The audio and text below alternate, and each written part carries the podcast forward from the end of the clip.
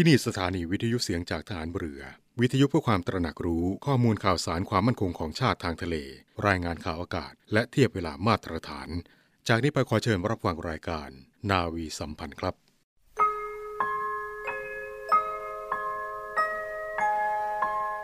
เราจะสืบสาร รักษาและต่อยอด และคลองแผ่นดินโดยธรรม เพื่อประโยชน์สุขแห่งอาณาราษฎรตลอดไป พระปฐมบรมราชองค์การ พระบาทสมเด็จพระวชิรเกล้าเจ้าอยู่หัว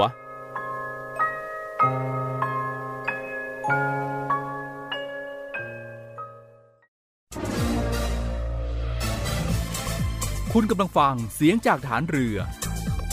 ทุกความเคลื่อนไหวในทะเลฟ้าฝั่งรับฟังได้ที่นี่เสียงจากทหารเรือ กับช่วงเวลาของรายการนาวีสัมพันธ์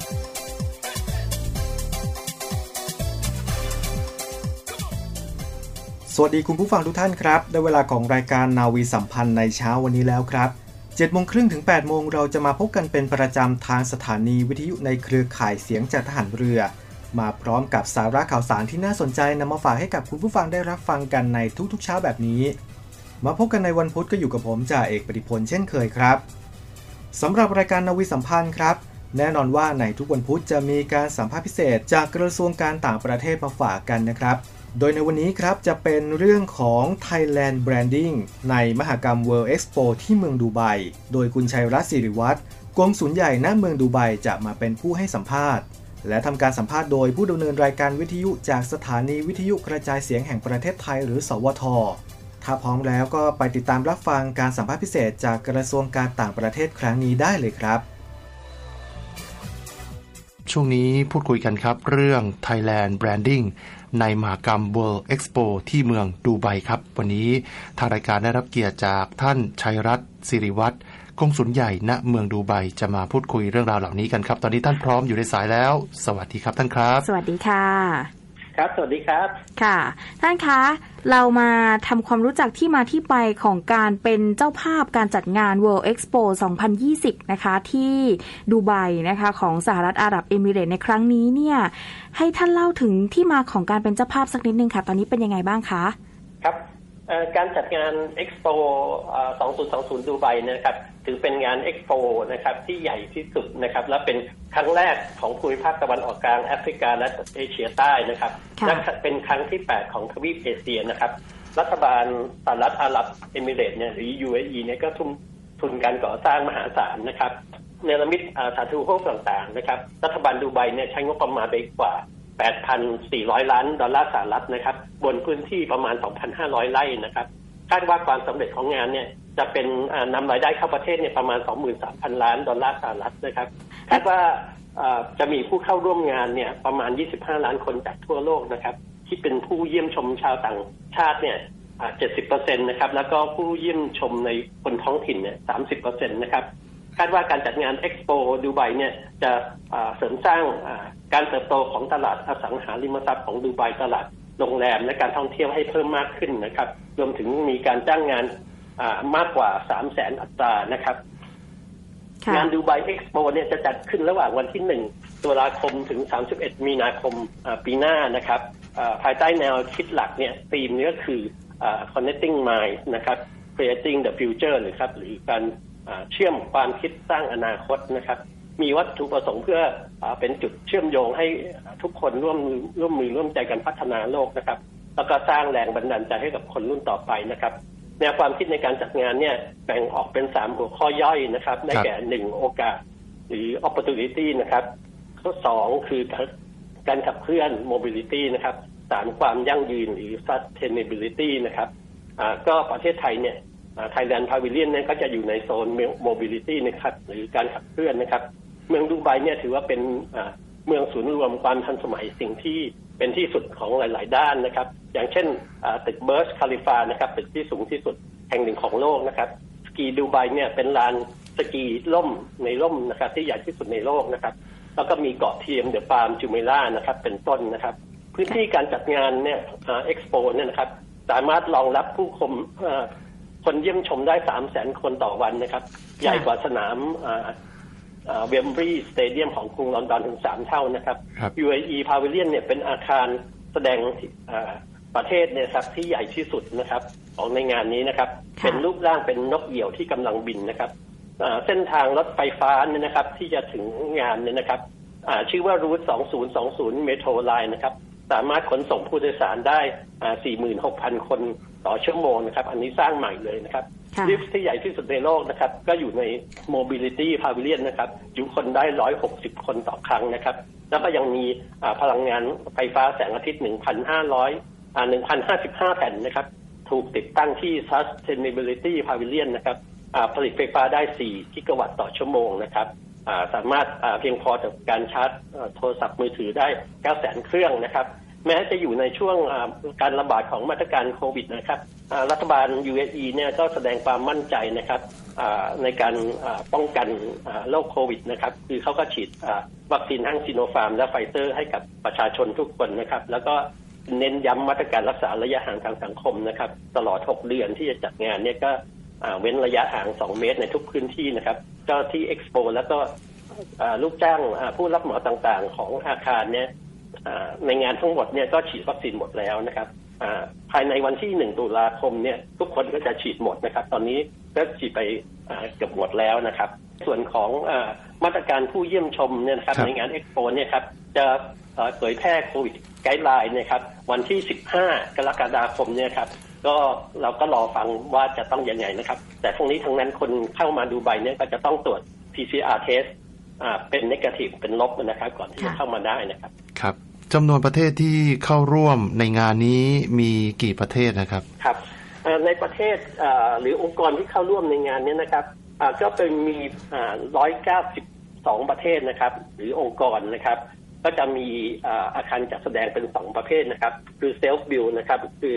สร้างเองครับออกแบบเองเนี่ยนะครับ ก็มี Thailand Pavilion นะครับ อาคารแสดงประเทศไทยก็อยู่ประเภทนี้นะครับแล้วอีกประเภทหนึ่งคือการเช่าอาคารของเอ็กซ์โปที่เขาทำขึ้นมานะครับ เป็นอาคารชุดนะครับก็แบ่งเป็นห้องๆให้แต่ละประเทศเนี่ยเข้าไปใช้นะครับรบในส่วนของอาคารแสดงประเทศนะครับที่อยู่ในสามโซนเนี่ยในส่วนของ opportunity mobility sustainability นะครับทั้งสามโซนเนี่ยจะเชื่อมต่อกับอาคาร a l v a s e r Plaza นะครับ เป็นอาคารโดมขนาดใหญ่ ถือเป็นศูนย์กลางของ Expo 2020 นะครับครับที่จอโดมเนี่ยจะโค้งแบบ 360 องศานะครับ ใหญ่ที่สุดในโลกที่สามารถใช้ฉายภาพได้นะครับ แล้วก็จะเป็นการจัดกิจกรรมที่สำคัญต่างๆของเอ็กซ์โปเนี่ยจะจัดที่อาวาสพลาซาเนี่ยนะครับรวมถึงงานวันชาติของประเทศต่างๆนะครับ แล้วก็จะมีนอกจากจะมีสถาปัตยกรรมโดดเด่นของประเทศต่างๆเนี่ยที่แสดงในอาคารของแต่ละประเทศแล้วเนี่ยก็ยังจะมีการแสดงไลฟ์สด 60 รายการต่อวันตลอดงานนะครับจะเป็นงานที่ทัศการศิลปะคอนเสิร์ตการสัมมนาทางธุรกิจ การแสดงทางวัฒนธรรมบันเทิงนวัตกรรมต่างๆนะครับ จะมีหุ่นยนต์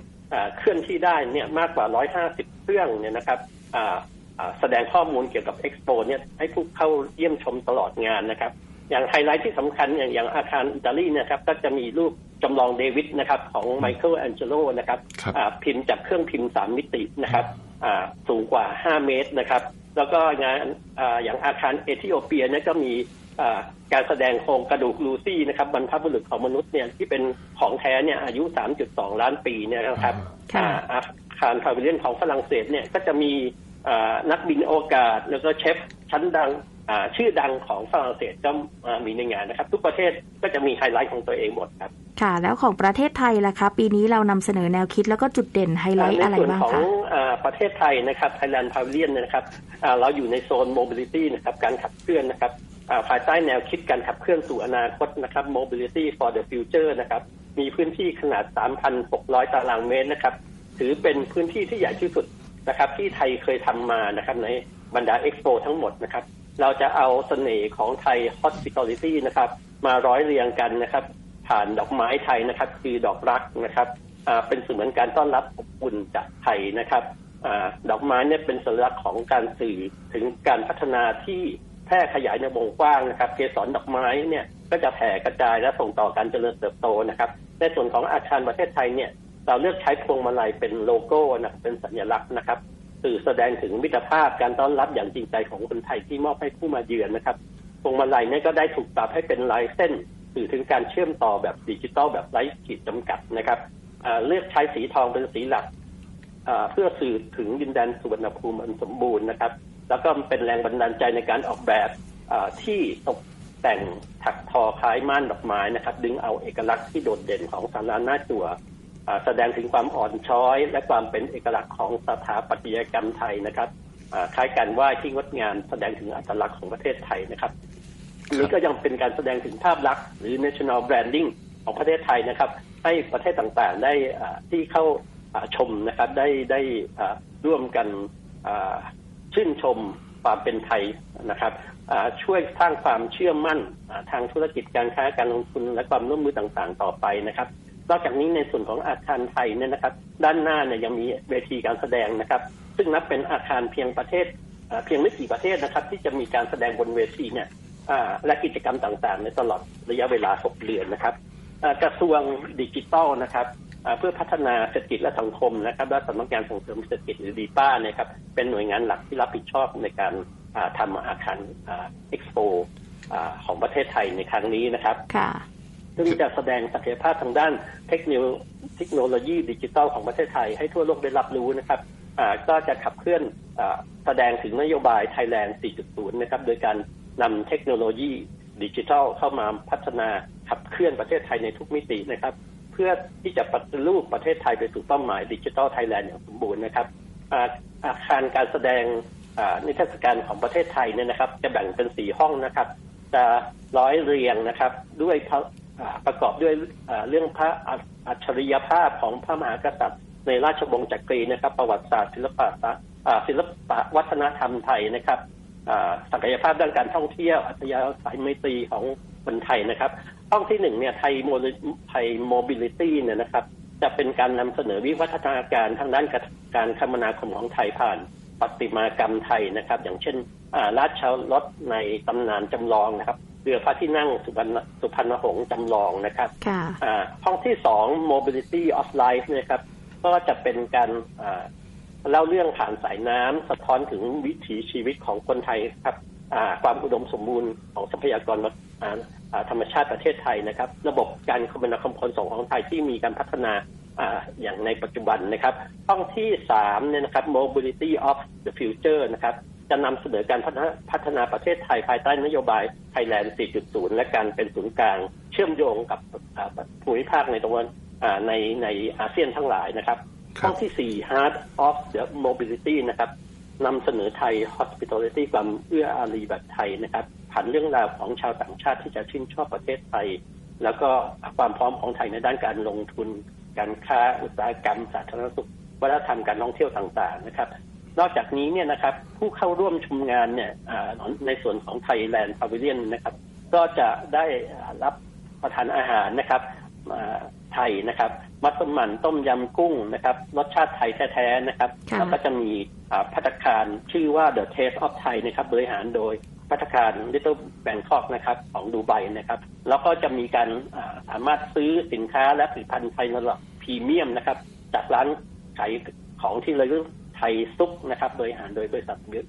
เบกาอินเตอร์เทรดนะครับ ก็จะเป็นสินค้าหัตถกรรมไทยที่มีคุณภาพนะครับ ก็ไปขายในงานนะครับ ในส่วนของอาคารแสดงประเทศไทยเนี่ยนะครับ เราจะมีกิจกรรมบนเวทีนะครับสามชุดที่แสดงถึงเอกลักษณ์ของประเทศไทยนะครับ ภายใต้แนวคิด Thai Iconic นะครับ ความเป็นไทยสู่สายตาของนานาชาตินะครับและแต่ ไทยไฟติ้งฟิลิปนะครับจิตจิตวิญญาณของการต่อสู้นะครับไทยดิสเซนทุ่นสนองแบบไทยนะครับ แล้วก็ไทยมิราเคิลนะครับมาสจันแบบไทยนะครับ แล้วก็กิจกรรมพิเศษบนเวทีนะครับ ภายใต้แนวคิดเนี่ยนะครับ The Best of Thailand เนี่ยนะครับ เราก็จะมีตลอดงานนะครับ อย่างเช่นเทศกาลอาหารไทย และสัปดาห์สุขภาพไทยเนี่ยนะครับถึง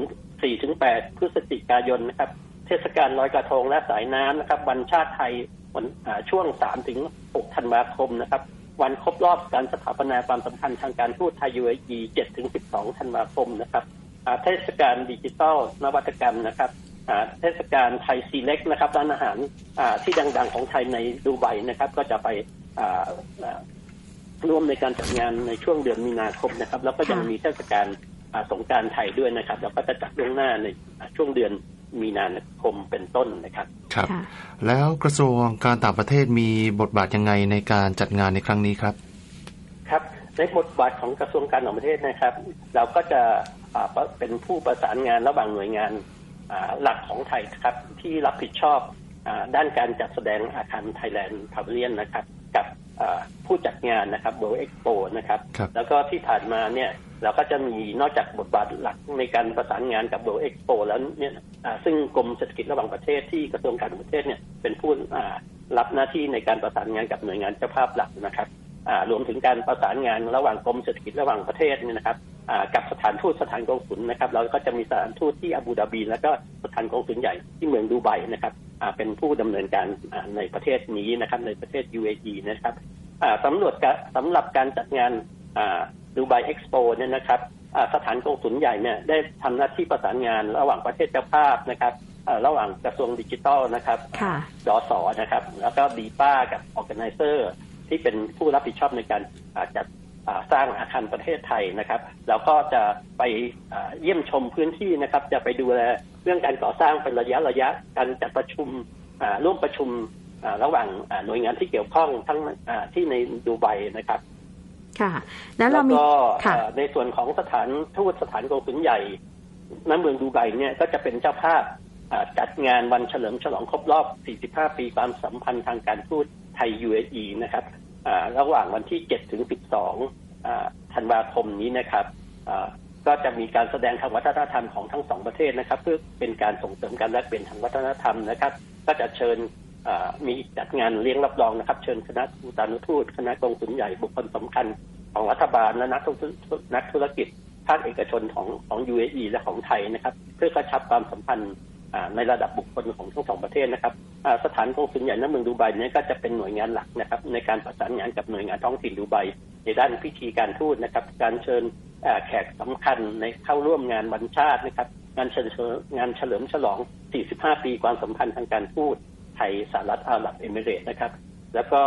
เป็นคนดูแลอำนวยความสะดวกให้กับคณะต่างๆ ของหน่วยงานไทยที่จะมาเยี่ยมชมนะครับในงานเอ็กโปนี้นะครับ รวมถึงกิจกรรมเกี่ยวข้องกับการสร้างเครือข่ายและประชาสัมพันธ์อาคารประเทศไทยต่างๆนะครับสำหรับงานการจัดงานวันชาติเนี่ยจะจัดวันที่ 3 ถึง6ธันวาคม 2564 นะครับ ซึ่งในชั้นนี้เนี่ยท่านนายกรัฐมนตรีเนี่ยได้มอบรัฐมนตรีกระทรวงดิจิทัลนะครับ ที่จะดูแลเรื่องนี้นะครับถ้าท่านท่านอาจจะเดินทางมานะครับ ถ้าถ้าสะดวกนะครับนะครับ ค่ะ แล้วเรามีการตั้งเป้าหมายหรือความคาดหวังในการเข้าร่วมงาน World Expo 2020 ดูไบนี้ไหมคะ การจัดงาน Expo 2020 ดูไบเนี่ยนะครับ เรามีการประชาสัมพันธ์ให้ถือเป็นการชูธงประเทศไทยนะครับ เป็นการประชาสัมพันธ์ให้ชาวสหรัฐอาหรับเอมิเรต์นะครับ แล้วก็ชาวโลกเนี่ยครับได้รู้จักประเทศไทยมากขึ้นในมิติต่างๆนะครับ เป็นการกระตุ้นให้เกิดการขับเคลื่อนทางเศรษฐกิจนะครับ การค้าการลงทุนของไทยที่จะตามมาในอนาคตนะครับ ซึ่งไทยเนี่ยเป็นจุดเชื่อมโยง และศูนย์กลางโลจิสติกของอาเซียนนะครับ แล้วก็เป็นตัวโอกาสในการสร้างความเชื่อมั่นในการพัฒนาวัฒนนวัตกรรม และเทคโนโลยีเทคโนโลยีดิจิทัลในมิติต่างๆ ของประเทศไทยนะครับรวมถึงการประชากระชับความสัมพันธ์ด้านการต่างประเทศนะครับ และนโยบายอื่น ๆ ของรัฐบาลไทยกับนานาอารยประเทศนะครับ ในส่วนของสถานกงสุลใหญ่หน้าเมืองดูไบเนี่ยนะครับ เราก็ได้ทราบมาว่า อาจจะมีการติดต่ออาส่งมอบชิ้นงานนะครับประติมากรรมที่สำคัญของไทยคือราชรถในตำนานและเรือพระที่นั่งอ่าสุพรรณหงษ์จำลองนะครับหลังจากงานเสร็จนะครับอ่าไปจัดแสดงที่พิพิธภัณฑ์นะครับ World Expo นครเซี่ยงไฮ้นะครับ แล้วก็อาจจะมีการส่งมอบอาคาร Thailand Pavilion นะครับ อาคารแสดงประเทศไทยเนี่ยให้กับรัฐบาลอ่าสหรัฐอาหรับเอมิเรตส์หลังจากงานเอ็กโป 2020 ด้วยนะครับ ซึ่งหลังหลังจากการเอ็กโป2020 เนี่ยอ่าทางอ่าดูไบเนี่ยจะเปลี่ยนอ่าพื้นที่จัดงานทั้งหมดเนี่ยนะครับ จะเป็น Smart City นะครับอ่าอ่าเขาเรียกว่า District 2020 นะครับ ของดูไบนะครับค่ะครับ คนไทยที่สนใจจะไปร่วมงาน World Expo 2020 ที่ดูไบเนี่ยจะต้องเตรียมการและดำเนินการยังไงบ้างครับครับก็ขอแนะนำให้อ่าผู้สนใจนะครับคนไทยที่สนใจที่จะมาเยี่ยมชมอ่า งานเอ็กซ์โปเนี่ยนะครับ ก็ศึกษาเรื่องรายละเอียดเรื่องการขอวีซ่านะครับการตรวจดวงตานะครับ ซึ่งสายการบินเนี่ยเอมิเรตนะครับซึ่งเป็นสายบินสายการบินพันธมิตรหลักอย่างเป็นทางการเนี่ยนะครับ ก็จะขึ้นในเว็บไซต์ของเขานะครับ แล้วก็นอกจากนั้นเนี่ยนอกจากสายการบินเอมิเรตนั้นก็ยังมีสายการบินฟลายดูไบนะครับเขาก็จะมีรายละเอียดต่างๆนะครับ เรื่องการตรวจ PCR นะครับ ก่อนล่วงหน้า 72 ชั่วโมงก่อนการเดินทางอะไรก็รายละเอียดก็จะเป็นไปตามนั้นนะครับ แล้วก็เราก็จะลงข้อมูลใน Facebook ของสถานกงสุลใหญ่ณเมืองดูไบแล้วก็สถานเอกทูตณกรุงอาบูดาบี อัปเดตเป็นระยะระยะนะครับในส่วนของการซื้อบัตรเข้าชมงาน Expo 2020นั่นนะครับคาดว่าจะมีการขายบัตรนะครับในช่วงกลางเดือนนี้นะครับกลางเดือนกรกฎาคมนี้นะครับ จากเว็บไซต์นะครับ expo 2020 dubai com นะครับ แล้วก็ทางเอ็กซ์โปเนี่ยได้ทำข้อตกลงกับหน่วยงานและองค์กรต่างๆ กว่า 2,500 รายนะครับในการให้บริการทางด้านการซื้อบัตรเข้าเข้าชมนะครับ รวมถึงสายการบินในการอำนวยอำนวยความสะดวก ให้คนก็ได้ได้ซื้อบัตรเข้ามานะครับ หรือจองตั๋วเครื่องบินนะครับทั้งอิมิเรตและ flydubai ที่กล่าวมาแล้วนะครับ ในส่วนของ One Day Pass นะครับค่าตั๋วเนี่ยหนึ่งวันเนี่ยนะครับ95ดีแรมหรือประมาณ800กว่าบาทนะครับ Multi Day Pass นะครับร้อยเก้าสิบห้าดีแรมหรือพันหกร้อยบาทนะครับ เยี่ยมชมได้ไม่จำกัดจำนวนครั้งสามสิบวันนะครับ ซึ่งก็สะดวกนะครับสำหรับคนที่อยู่ยาวๆเนี่ยครับ ก็มี Season Pass นะครับสี่ร้อยเก้าสิบห้าดีแลมหรือประมาณสี่พันสองร้อยบาทนะครับ สามารถเยี่ยมชมงานได้ไม่จำกัดจำนวนครั้งเป็นเวลาหกเดือนนะครับก็ขอเชิญชวนคนไทยทุกท่านนะครับได้มาเยี่ยมชมอาคารแสดงประเทศไทยในงานเอ็กซ์โป 2020 ดูไบนะครับ ก็ถือเป็นโอกาสที่เราจะแสดงประเทศไทยแสดงความภาคภูมิใจนะครับในอัตลักษณ์ของประเทศไทยนะครับ แสดงถึงความเชื่อมั่นในศักยภาพด้านนวัตกรรมและเทคโนโลยีดิจิทัลดิจิตอลต่างๆนะครับ สามารถติดตามความเคลื่อนไหวอาคารแสดงประเทศไทยได้ทางเว็บไซต์ www.expo2020 dubai thailand.com นะครับหรือสื่อออนไลน์ Facebook Instagram นะครับ expo 2020 dubai thailand นะครับ ก็จะมีการเผยแพร่ข้อมูลข่าวสารอัปเดตต่างๆ ตลอดเวลาของการจัดงานครับ ครับ วันนี้ทางรายการนะครับ ขอบคุณท่านชัยรัตน์สิริวัตรกงสุลใหญ่ณเมืองดูไบที่มาพูดคุยกันครับ วันนี้ขอบคุณท่านเป็นอย่างสูงครับ ขอบพระคุณค่ะ ครับครับขอบคุณมากครับครับ สวัสดีครับ ครับ สวัสดีครับ และนั่นก็เป็นการสัมภาษณ์พิเศษจากกระทรวงการต่างประเทศในเรื่อง Thailand Branding ในมหกรรม World Expo ที่เมืองดูไบ โดยคุณชัยรัตน์สิริวัตรกงสุลใหญ่ณเมืองดูไบครับ ในสัปดาห์หน้าครับจะมีการสัมภาษณ์พิเศษจากกระทรวงการต่างประเทศในประเด็นใด สามารถติดตามรับฟังได้กับรายการนาวิสัมพันธ์ทุกวันพุธครับ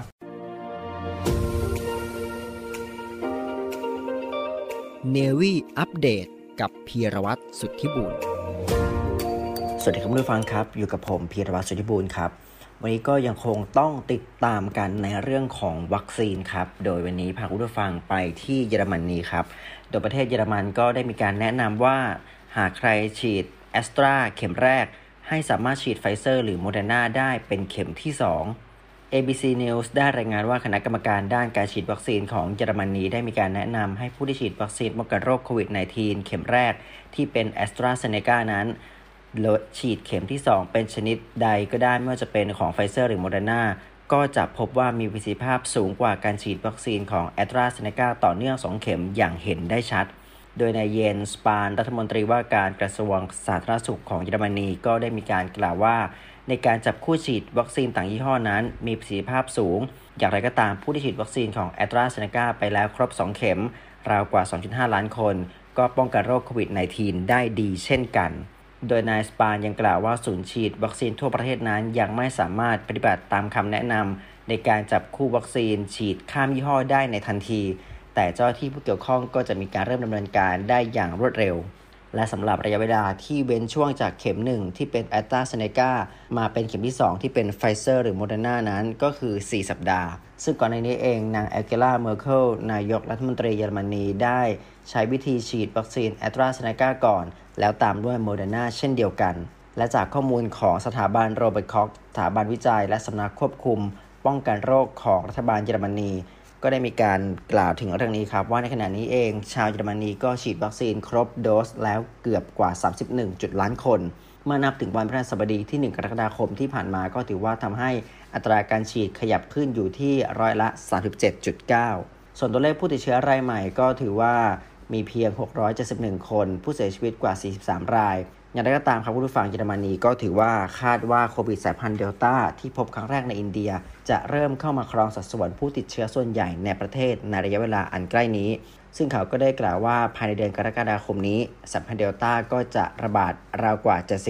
70-80%ในประเทศของเขา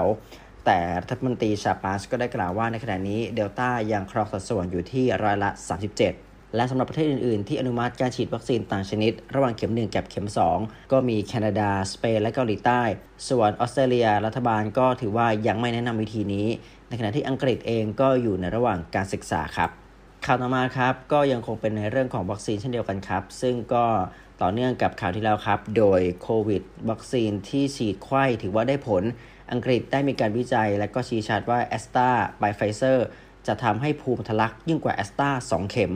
BBC ได้มีการรายงานผลล่าสุดในการสลับแบรนด์ของวัคซีนป้องกันโรค ในการติดเชื้อไวรัสโคโรนา 2019 หรือว่าโควิด -19 ว่าในการฉีดเข็มแรกจากแอสตราเซเนกาตามด้วยไฟเซอร์นั้น สามารถกระตุ้นทำให้เกิดภูมิคุ้มกันในเกณฑ์ที่ดี และยังสามารถป้องกันไวรัสได้อย่างมีประสิทธิภาพ โดยการศึกษาดังกล่าวนี้ก็ถือว่าเป็นผลจากโครงการฉีดสลับวัคซีนเพื่อเปรียบเทียบ และหาระดับภูมิคุ้มกันความปลอดภัยของมหาวิทยาลัยออกซ์ฟอร์ดโดยผลล่าสุดก็ เป็นการสลับการระหว่างแอสตราเซเนกากับไฟเซอร์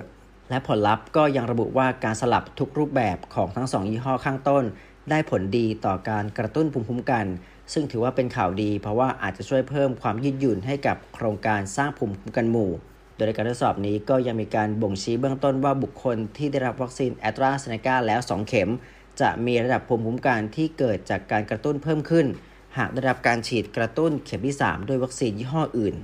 โดยศาสตราจารย์จอนาธานวันแทมรองประธานฝ่ายสาธารณสุขของอังกฤษ ก็ได้กล่าวว่ายังไม่มีเหตุผลให้อังกฤษต้องปรับแผนการฉีด ยี่ห้อเดียวกัน 2 เข็ม เนื่องจากปริมาณวัคซีนก็ถือว่ายังคงไม่เพียงพอ และอย่างไรก็ดีครับผู้ฟังข้อมูลที่ได้มานี้ถือว่าเป็นประโยชน์สำหรับอนาคต เพราะว่าในการฉีดวัคซีนสลับยี่ห้อนั้น ถือว่าจะช่วยเพิ่มความยืดหยุ่นให้กับโครงการสร้างภูมิคุ้มกันให้กับประชาชน โดยเฉพาะประเทศที่กำลังประสบปัญหาในเรื่องของการขาดแคลนวัคซีน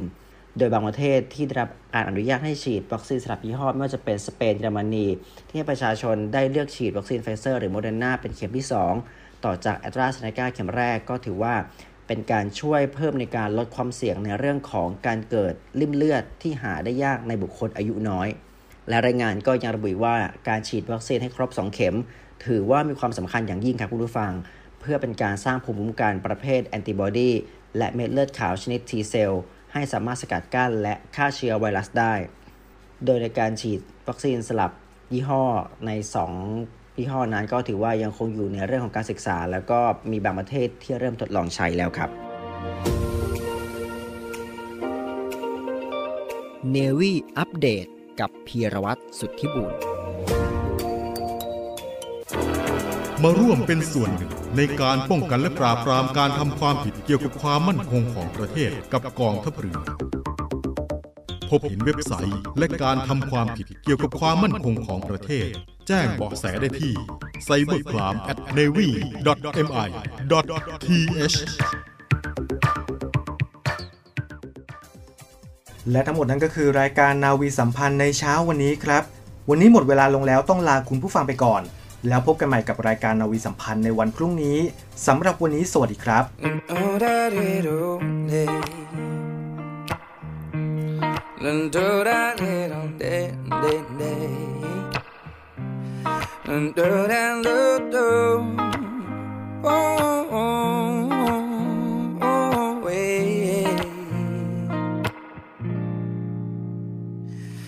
ท้องทะเลท้องฟ้ามีเพียงแค่เราท่ามกลางหาดทรายขาว แสงดวงดาวพรางพราวประกายสวยงามดังบนสวรรค์เปิดทางให้คนอ้างว้างอย่างฉัน บอกความในใจเธอได้ฟัง โอกาสอย่างนี้ ต้องพูดไป ว่าทั้งหัวใจ มีแต่เธอนั้น อยากให้เชื่อกัน พยานคือฟ้าที่เฝ้าดู แล้วเธอคิดอย่างไรเมื่อได้รู้บอกที อยากฟังจากปากเธอ หากเธอก็รัก เธอก็รู้สึกดีๆเหมือนกัน แต่เธอก็เขินอายอย่างนั้นที่จะต้อง